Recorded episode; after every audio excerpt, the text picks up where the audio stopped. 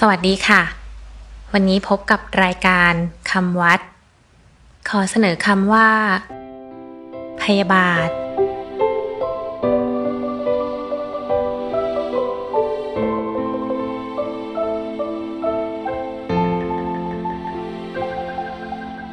คำว่าพยาบาท สะกดด้วย พอพาน ยอยักษ์สระอาบอใบไม้สระอา ทอทหาร พยาบาทคำว่าพยาบาท คือความปองร้ายผู้อื่น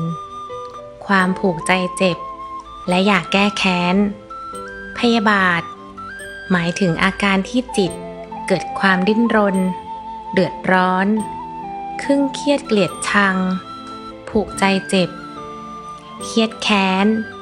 เมื่อถูกด่าว่า หรือถูกทำร้าย คิดหาอุบาย หรือวิธีที่จะทำร้ายตอบ เป็นเหตุให้จิตใจเร่าร้อน กระวนกระวาย ไม่สงบใจได้ จัดเป็นนิวรณ์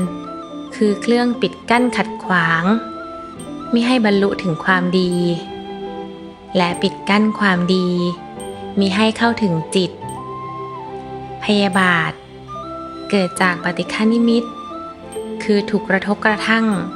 แล้วไม่พอใจ ไม่ชอบใจ